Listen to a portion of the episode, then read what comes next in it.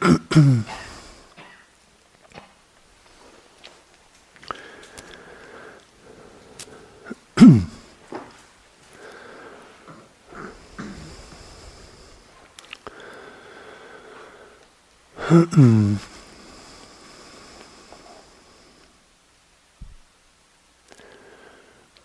tassa bhagavato arahato samma sambuddhassa Namo tassa bhagavato arahato อระหะโตสัมมาสัมพุทธัสสะนะโมตัสสะภะคะวะโตอระหะโตสัมมาสัมพุทธัสสะอุตังตัมมังสังกังนัมสามิ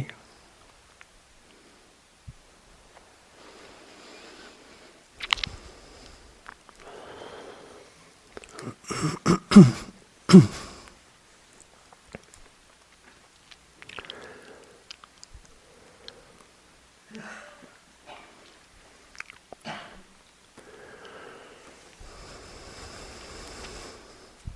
So let's begin this uh, talk with a, a, chant which is ba- basically paying respect to the Buddha, the Dhamma and the Sangha.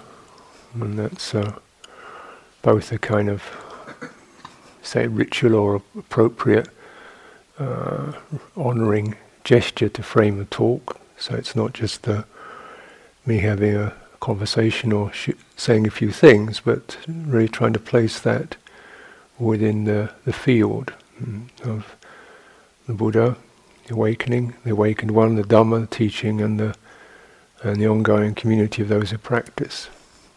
So one is entering that field uh, and respecting that field of those who practice, yourselves, myself, all of us humans who practice, who struggle along, making our way. Mm mm, that sense, mm, paying respect to it. Mm.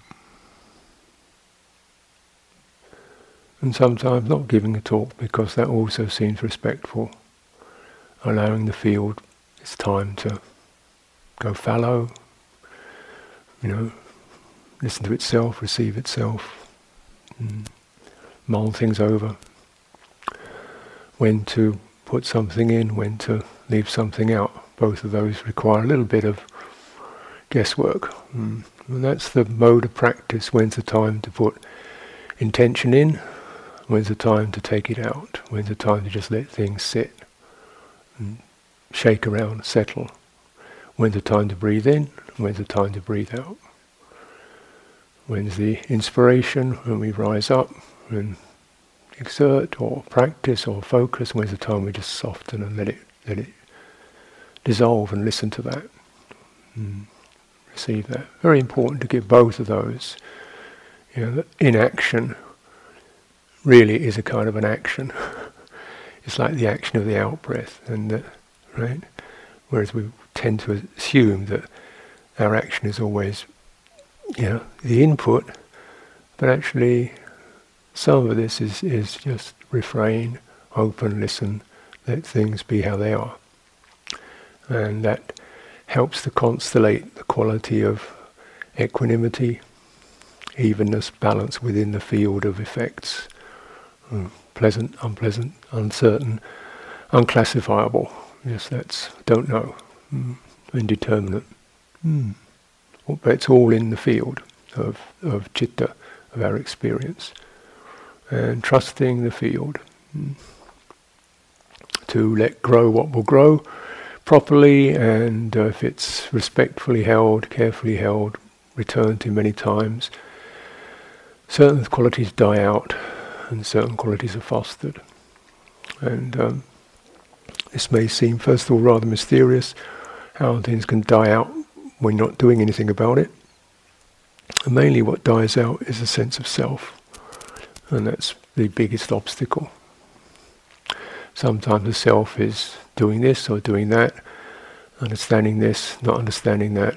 Sometimes the sense of self is getting on well, sometimes oneself is struggling, and sometimes oneself is feeling very afflicted. Uh, uh, and so it's good to just go, this is the field effect, this is the field of affliction, this is the effect of affliction, This is the f- effect of uncertainty. It's this.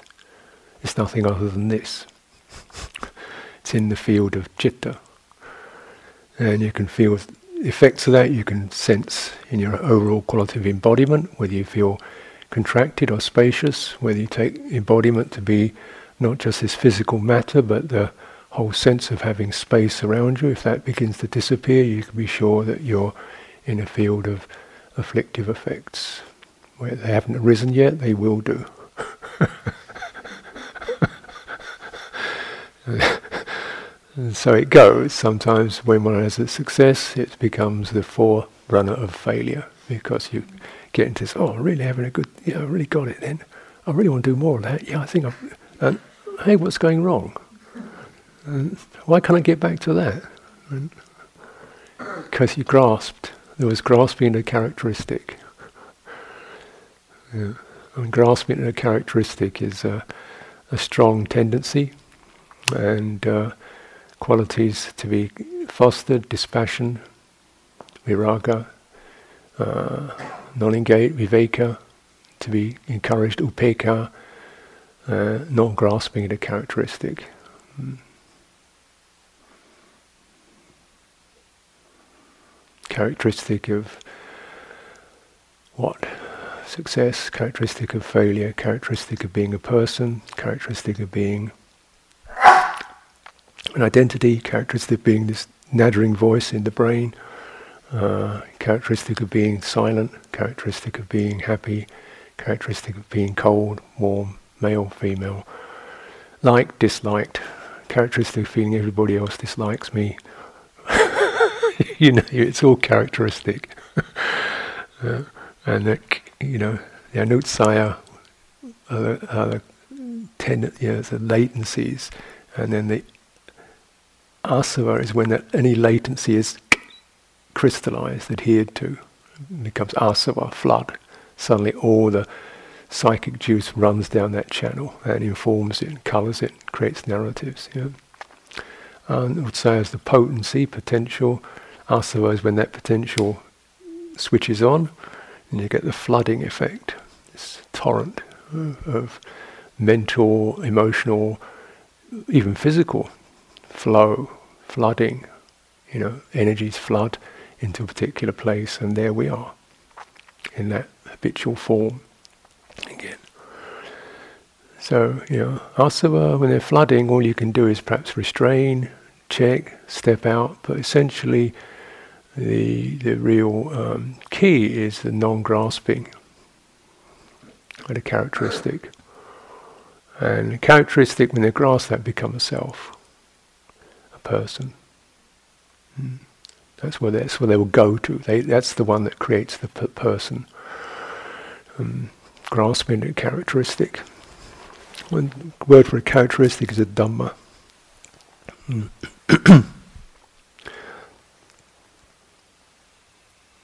and often, you know, when you say word like characteristic is so what? So thing, but thing isn't really correct. There are no things. There are characteristics in the field, rather like uh, you know potencies that, if adhered to, become things but they're not actually. They're energies, they're f- dynamics, they're potencies. And uh, as th- there's a crystallization of an adherence to a favoring of, an opposing of, uh, fascination with, a disgust for, yeah, uh, wishing to get rid of it, wishing to have it, thou that, tanha, there goes the mechanism, grasping, and then what was a potency and a characteristic becomes an entity, a micro entity. It seems to sometimes live in my heart, sometimes it lives in my head, sometimes it lives in my abdomen, and it suffers, and it contracts, and it runs around seeking freedom from all that.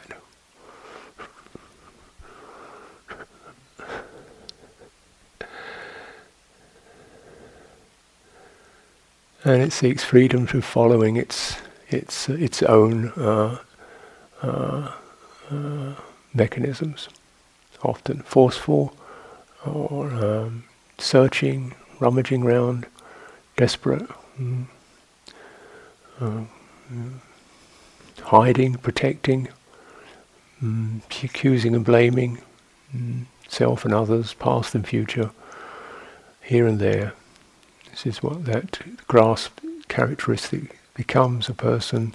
There's the becoming, there's the world of birth. Something is born, a panorama, psychodrama is born, and they're sort of enmeshed in that. This is the dependent arising. Mm. And so, you know, when we, with clear seeing of that process,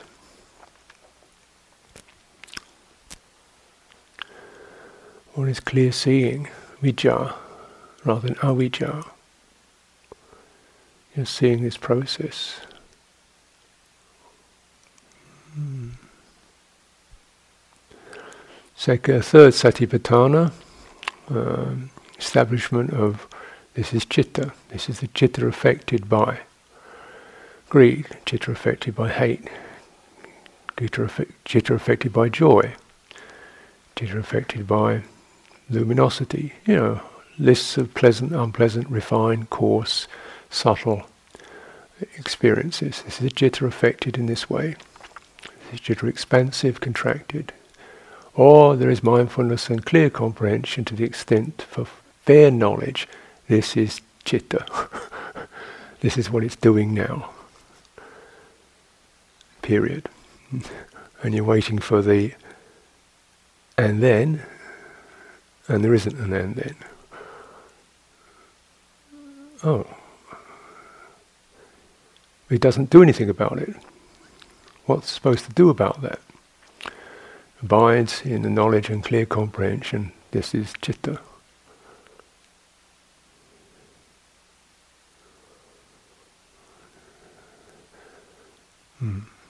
So I turn the page, but it, moves on.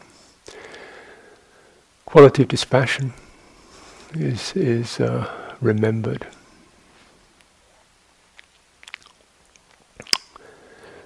Uh, and that sense of some, there's a quality, a sense of a lifting of the burden, the intensity, the formulation, the personification, the identifying in that.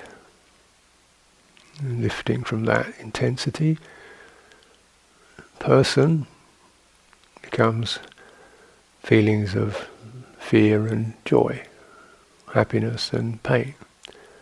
Uh, happiness and pain become lifted from, become experiences of inclination and disinclination.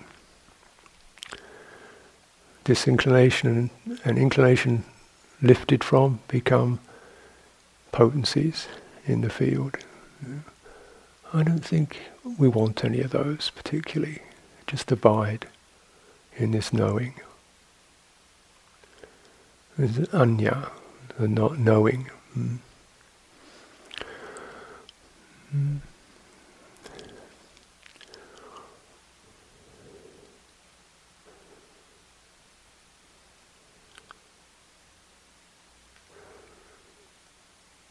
The supports for that embodiment, widening the sense of embodiment from a very local place in one's chest or shoulders or throat or face or heart thumping heat in the body uh, into the whole form. Widening beyond the physicality into the field of embodiment, space. Letting your sense of embodiment widen. Doesn't mean you've got to puff your chest out, it's just the recognition you can let your awareness widen beyond where you sense your body into being with a body, you could say. And all that is also can be sensed. This is the embodiment feeling spacious rather than contracted, feeling open, free from obstruction, free from intrusion. The body not feeling it has to be defended, feeling has all the space. Yeah, that's a that's an embodied effect, and you notice it. That's why people often f- find themselves wanting to be alone not because anybody else is bothering them particularly, but just the, even the sense of being other people around. There's a slight hesitation, a slight resistance, a slight impacting of just the presence of other forms, you know, anything. Okay, yeah, could you, all right. So then go back to basics again. There's the resistance impression. There's the sense of apprehension, impression. That's a characteristic. Can you be with that and soften around that? Sense of resistance, apprehension, advertence, not liking, not feeling comfortable. Again, that's okay. Can you notice that characteristic? That's a, that's a subtle tendency of ill will, fear, feeling that there's something outside that's not uh, blessed or fortunate. It's not your fault. That's what's that's what's there. It's possible just to welcome that sense. Oh, is that sense? Take it right in and breathe out into it, discharging energy. The breathing out. Breathing out into the whole experience, as if for that moment we kind of soften and become open to that. This is the blessing of out breath energy. Energy that doesn't know how to tighten and harden because it just can't do that. Mm. Breathing out into the prickling, the agitation, the defending, not shoving it away, but just respecting that, breathing out into it, entering the field. It's not you, it's not your problem, it's not because you are this or that or the other. Hmm. Or you never were or you can't be. And all that is grasping a characteristic. It's the, just the characteristic of apprehension. Everybody has it. And breathe out. Entering the field, widening the field.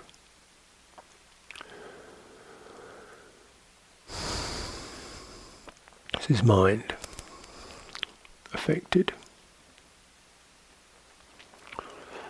Affected mind. And this is the holding, the embracing, the non aversion to the acceptance of the affected mind. Mind is affected. Mm. So it is. Dispassion.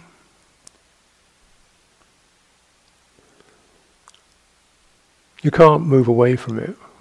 You can't move away from being affected. You can only sit within it with such balance that the doesn't have anything to grasp. And then the affectedness begins to soften. It's just ripples of prickling or potencies not a person, not you, not them, just that. And then just sit right within it, maturing, ripening the quality of dispassion in that. Even those effects begin to wane because there's nothing for them to grasp. Mm. Then we, mm, so it's this kind of model of, of field which is kind of presenting for, because I do sense it's something that's uh, lack, uh, not really understood, not not entered, um, and uh, there are huge effects of that. And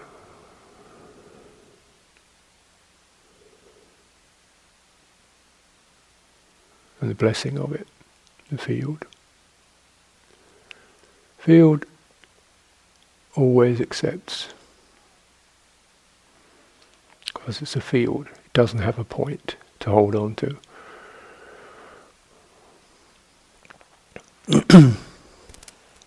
so, you know, recognizing that. So when I give a talk, rather than me giving a talk, I sit within the field of the Dhamma and uh, ask silently, you know, may I, may this, may the Dhamma arise for the welfare of others, mm, to pay my respects to the efforts of those who are practicing with me, mm, show show my care, concern, and willingness to be here. Mm. And using some of the teachings of the Buddha that have been given, mm. so just acting as a channel. Then I sit in the field, and then the, you know, and then you sort of imagine as the Buddha sitting behind me, and he's kind of listening. Okay, know, well, oh, you forgot that one. Never mind. Okay. a bit long there, dithered a bit. Never mind. Okay, not bad. And probably end of it says, you know, yeah, being afflicted by karma, but trying. That's all he ever says.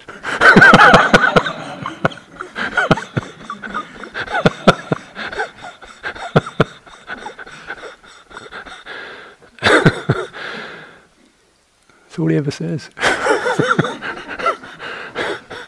I guess there'll be a time when he doesn't say anything, and that'll be when it's finished. He'll just go, so it is. so it is.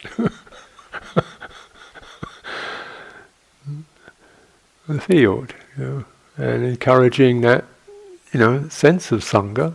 And again, it's to be un- uh, kind of trying to get it really, because it's not like, um, you know, people have personal friendships and so forth, which is great, and, so forth. That's very nice. But this is a bit more than that. It's the Sangha is that which opens to the human condition. Doesn't necessarily like it or think it's all great, but it opens to it.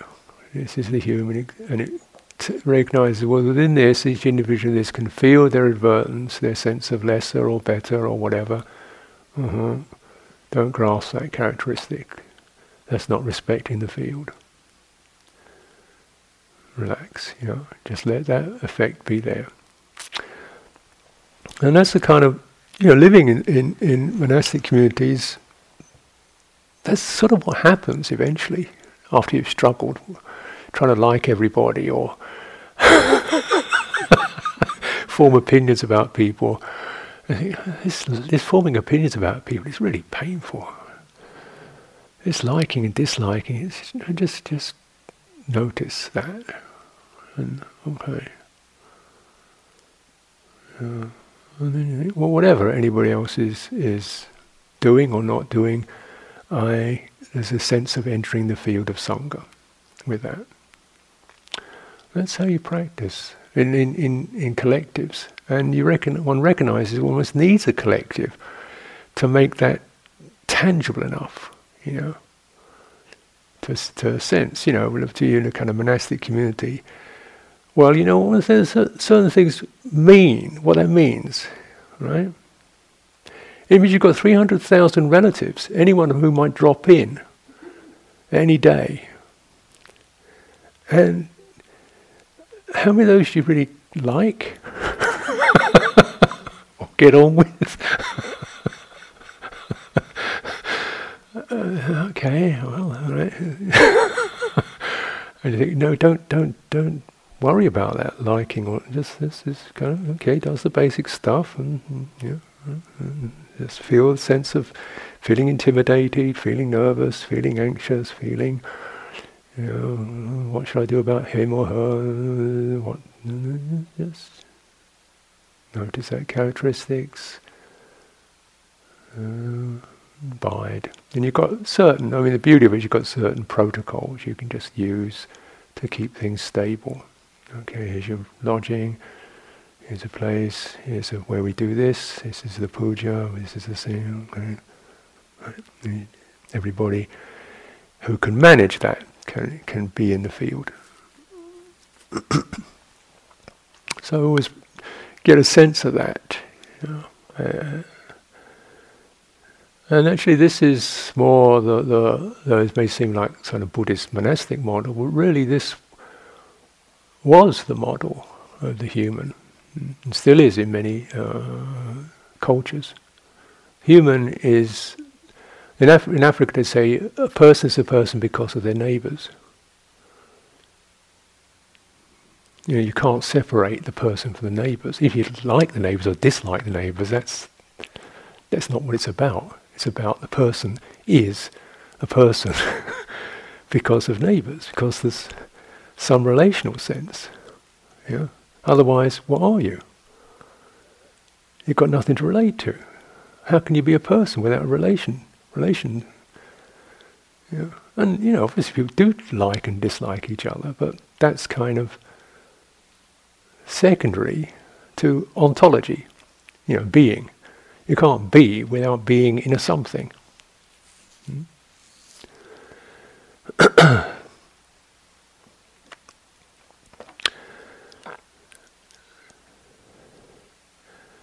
Uh, yeah, and uh, I was Uh, South Africa recently, or not so recently, but a while back, and then this one was teaching some school children, and she said one of these had a little class of, I don't know, eight, seven, eight, nine-year-old kids, and they said, draw a picture of where you live.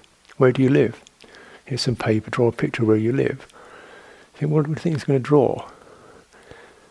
His house so the kid draws a picture of the village. I live in the village. Not in my house, I live in the village. Didn't even think of living as an isolated entity, but that, that's where I am in this whole thing.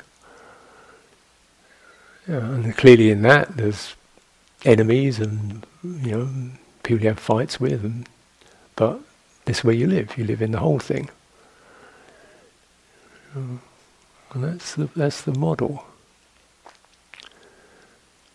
So even just reflecting, uh, there's these kind of great sages who've gone off to do silent retreats in caves and stuff like that, up in the mountains on their own, but they spend several hours a day chanting to establish a relational field of there's the there's the, there's the yakkhas, the evil spirits, the demons, may they not come here. There's the bodhisattvas, there's the Buddhas, there's the arahants, there's the Sangha.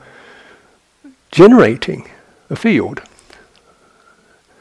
To, otherwise, where am I? You know, I mean, so actually using their voice and their body and their behavior, this is the way the, the noble ones live, then I do that. Um, this is the way my teacher used his robes or bow, I do this. So you always experience, even on your own, a sense of being in a, a relational field. And a lot of it is not even of this world. You know, there'll be, uh, and, and some of these uh, developed Buddhist cultures, enormous relational field of supernatural beings and entities, that they're somehow mandalas, potencies. And you think, yeah, God, crazy, it's all fantasy. Complete fantasy, wacky. Yeah. And then you sit on your own, you're like, yeah, wacky, crazy. Who's wacky and crazy now?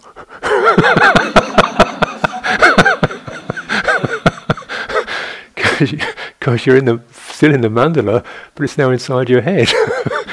and there's your enemies and your friends and your good stuff, and it's you've contracted it. And rather than sense, oh, you know, an evil spirit moved through my mind, I had a nasty thought. you know, we've kind of internalized the cosmos.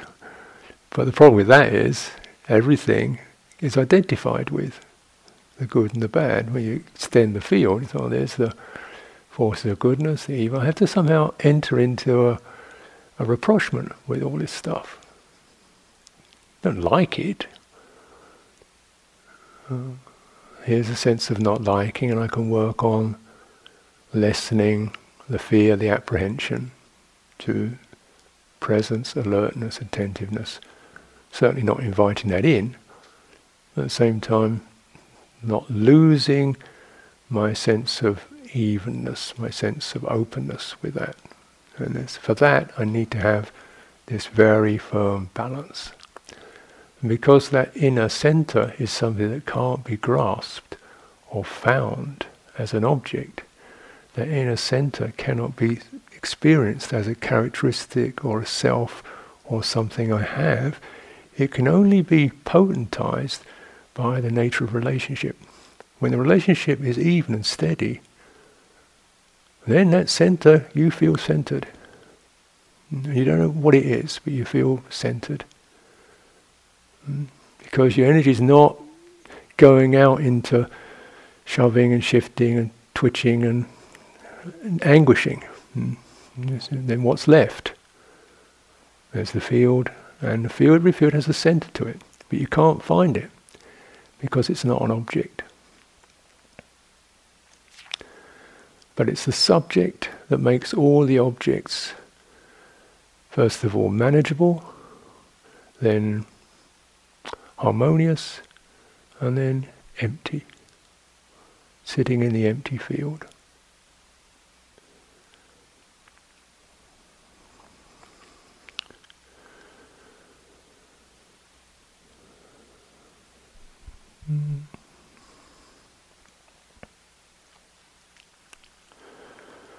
So, of course, you know, many cultures never got to the emptiness bit, or even only just about managed harmony to a degree. But uh, keeping the field going.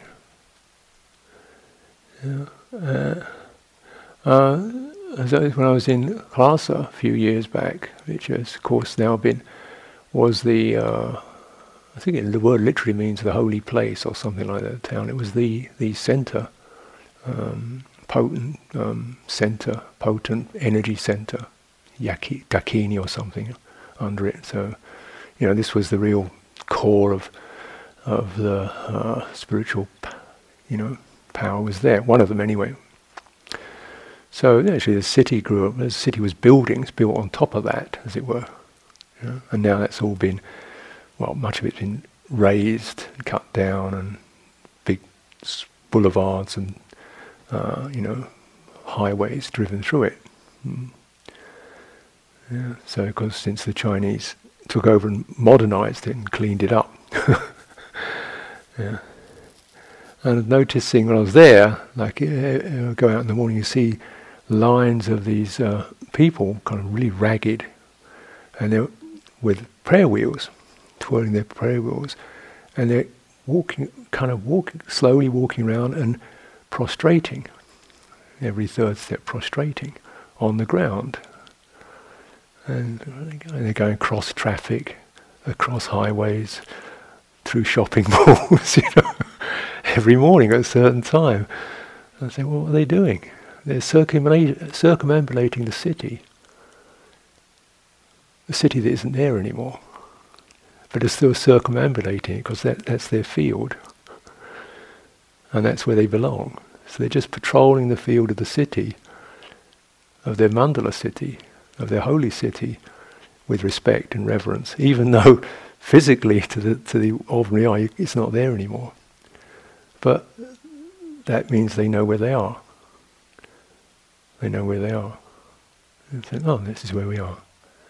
And therefore, certain values are there, certain qualities are there, certain, you know, things will change. It may take a thousand years, but things will change. We're keeping the mandala open, you know, that thing. And that's the same quality as these uh, great masters who went to do their, you know, eremitic cave practice or lonely heart practice. They kept their, their mandala there. Be here. Sometimes I get sick. Sometimes I can't practice, sometimes falling apart, sometimes happy, sometimes samadhi, sometimes food, sometimes no food. Keep the mandala, keep the field open. I'm all right. I'll, I'll be with this. Stuff will come, stuff will go, my body will break up, but I'm going to be in this mandala, this Buddha mandala, until it's empty, until it's finished. You know, that kind of uh, just just something one could. oh, that's what it's about. Really? Oh, yeah. I could kind of resonate with it. If I can't necessarily do it, I can resonate with what that could be about. How that would give you such a sense of you know, fearlessness and dispassion towards the ups and downs that the citta is it travelling through. Mm. These ripples, these tsunamis and earthquakes that travel through. What could hold that? The Dhamma upholds those who uphold it. If you establish the field, that will uphold you when you can't. That's that's the that's the message. when you can't manage it, that's what will hold you. Mm. That's very uh, precious, really. As you begin to get it and sense probably more fully how the person cannot realize awakening. They can get good, they can get happy, they can get okay, they can get some nice things going. That's the end of it. That's as far as it goes. And some people can't always do that. Can't always do that. You don't know why, just sometimes it just doesn't work. Nothing works. You're just stuck with it. and you just realize this is not the time to be pushing forward. This is not the time to be caving in. This is the time just to bear with that and stay in the field, stay in the practice, stay in the presence of that. Hmm? That's how it works. So it builds up uh, you know, this kind of resilience because certainly again another feature of the sort of a lot of practice place, people get sick. And, you know, things aren't that comfortable. It's mm, just body can't always do it. Mm. So how do you practice? And then when things are going well, you need to do stuff like sitting up all night. You don't feel good. You feel horrible. I say, why do we do this? Why do we do this? Nobody likes it. I don't like it. I don't like it. Nobody likes it.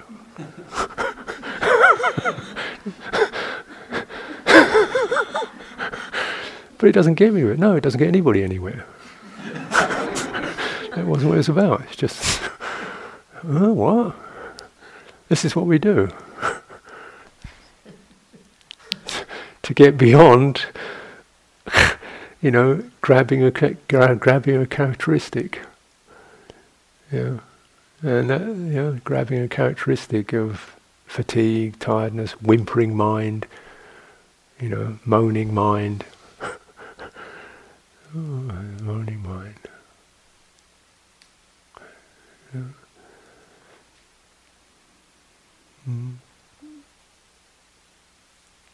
Yes. There's a model there. Mm.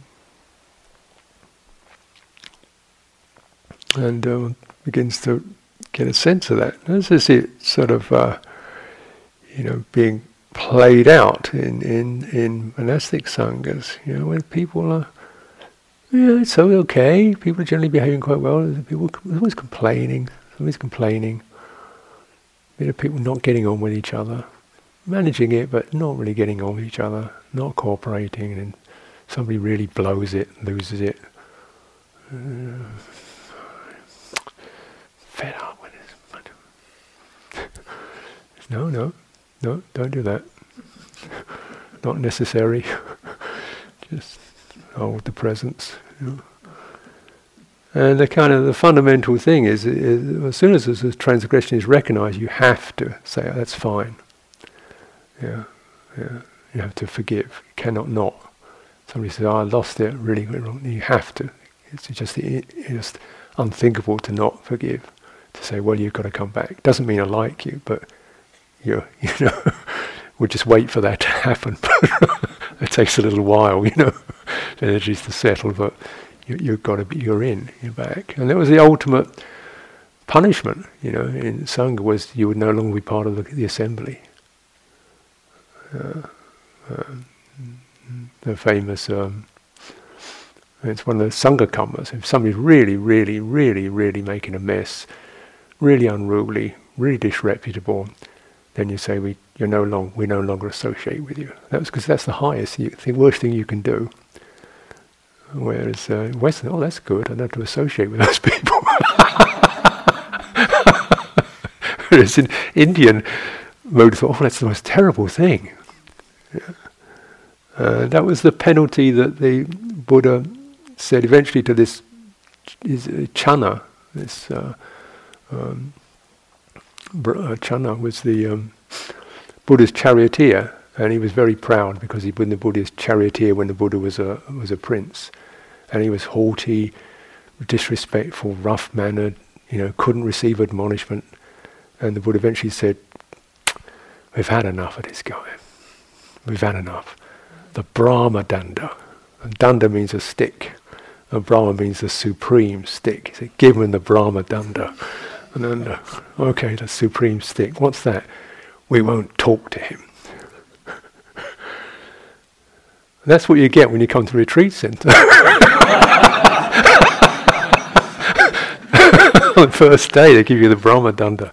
Knows who to talk to you. I think it's good. so, so really, you know, Channa got this Brahmadan immediately. Kind of, oh no, no, I can't stand it. I'm sorry. I've please uh, you know, accept my apologies. I've ch- changed his mind completely. Just the idea of not being in the communion was just too too dreadful to to conceive of. Because that, who are you? You know. So so for th- that kind of norm, you can't be you can't be without being a, in something. That was the kind of inconceivable. You're like a hungry ghost. Yeah. Hungry ghost is, who doesn't belong to anything, who's out there, isolated, alone. And, um, you know, you kind of think, well, some folks, that's where they get left in this world, in a social level. You know?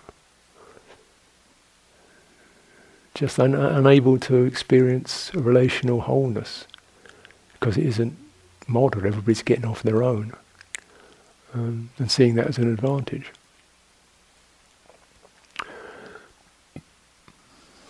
Now, of course, you know the, the we have two senses there. One is the sense of differentiation, which is yes, a distinct responsibility here, and there's a sense of merging or, you know, the field effect. Both those are necessary. So the, but the differentiation is not so much as a person, but just the knowing is a differentiation. Just this is a sense of what's happening. That's all that need be sensed. This is a sense of what's happening. That's the differentiation. It stands back. It's the dis- dispassion. It's the Buddha stands back. This is what's happening. Uh-huh. Wake up. That's what's happening. Don't grasp anything. That's, that's the differentiation. The field is all the ripplings and surges and expanse of that, whether it's refined, it moves into the past, it moves into personal history, it moves into other people, it moves into whatever it moves into, that's the field of citta, that's the karmic field. And differentiation is not, I want to separate myself from that, so I will be another some, something else, but can't do that. Cannot do that because you know, the sense of self always arises within a field of characteristics that it bonds to, or pushes against, or agitates around, or wants, or whatever. It's always it's, it always actually is in a field. And trying to the tanha is trying to either get things with it or push things, this dissonant energy within that field. And out of the tanha and the upadana, the sense of self originates from that. Yeah. From that that dissonant relationship. It's not there's really a person there who's difficult, but there's a dissonance through ignorance, through not sensing through not having vijja, through the presence, clarity, knowing, not being there, what's left is, is a dysfunction of tanha, craving to be, craving not to be, craving to have, craving to get rid of, craving to become something, craving to avoid becoming something, trying to get into something, trying to get out of something. Kind of shimmy, and then it feeds upon characteristics that will give it potency. Yeah, it, cre- it, it feeds upon something to to cathect or bounce off. So what is a characteristic becomes an entity called a thought, say, or a, a, mood, or an energy, or a feeling, or a person, or a situation, or something. And then the sense of self starts to crystallize as a dysfunctional response to that.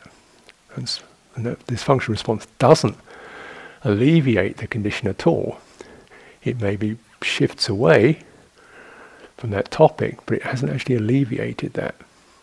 It hasn't resolved it, hasn't emptied it. Hmm? In this, due to this, there's this travelling on. Yeah. There's this travelling on, bouncing around from birth to birth to birth to birth to birth to birth to birth. This travelling on. Yeah.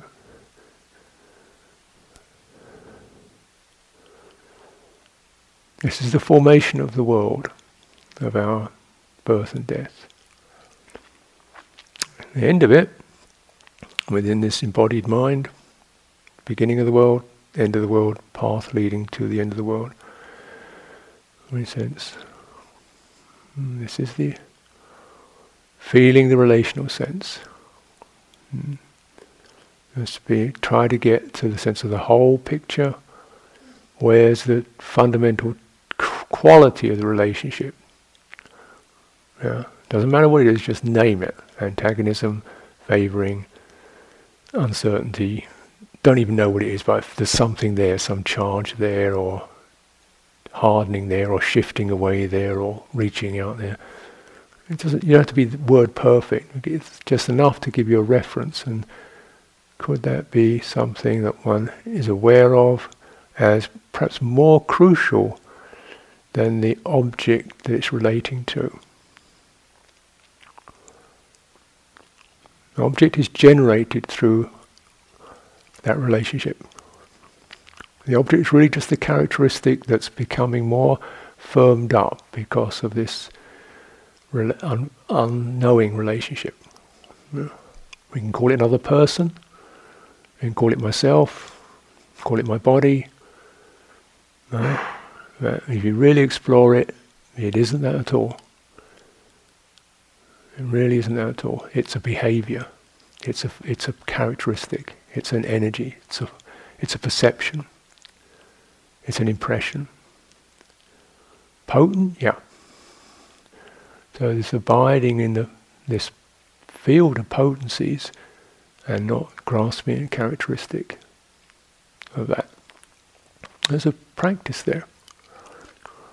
And it can seem like it's not really you know, taking you in anywhere because in fact it doesn't.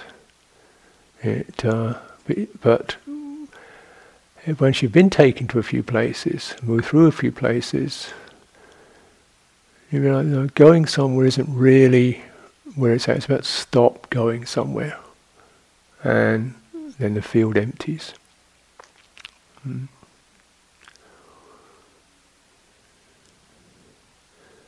This is the resolution of karma. So, as a particular, you know, desire or motivation for that, and recognize that there's obviously there's crude, crude motivations which are based upon tanha. There's naive motivations which are based upon, say, you know, this is the way we do it. This is the system. Yeah, you know, not get this done in a week or two.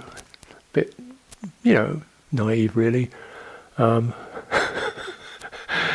and then there's more intuitive motivation, like pushing too no too much push, too hard, agitated, not present enough, becoming stagnant. Just just raise it a little, just slacken it a little, and to your sense of what it takes, the kind of chanda, the motivation, just the sense full presence mindfulness and awareness. You know, that's what the energy, the effort is for, just to establish that And then one practices abiding in that, in the, with the presence of the characteristics that arise. That's your practice. Of course, you know, if that really is because it can't hold the presence, you know, it's just too afflicted, too overwhelmed. Okay, back off. You say, right, that's that's fair enough. Then we so let's just, you know, set up another model, sit within that model of loving kindness, the model of walking. You know, I mean, you, you just create different mandalas to move through, and so it has to be pragmatic. Hmm. But the overall sense of it is establishing fields. The field of sila, you can just abide in that, remembering that. When everything else goes topsy turvy, you're stressed out, at least acknowledging, reflecting upon, contemplating the sense of to others as to myself, harmlessness, respect, and so forth. At least I can abide in that. Something then will hold me from this uh, real uh, profound, you know, upheavals of loss and and uh, collapse of presence. Mm. In this way, beings will find find their way. Beings will uh, find their way.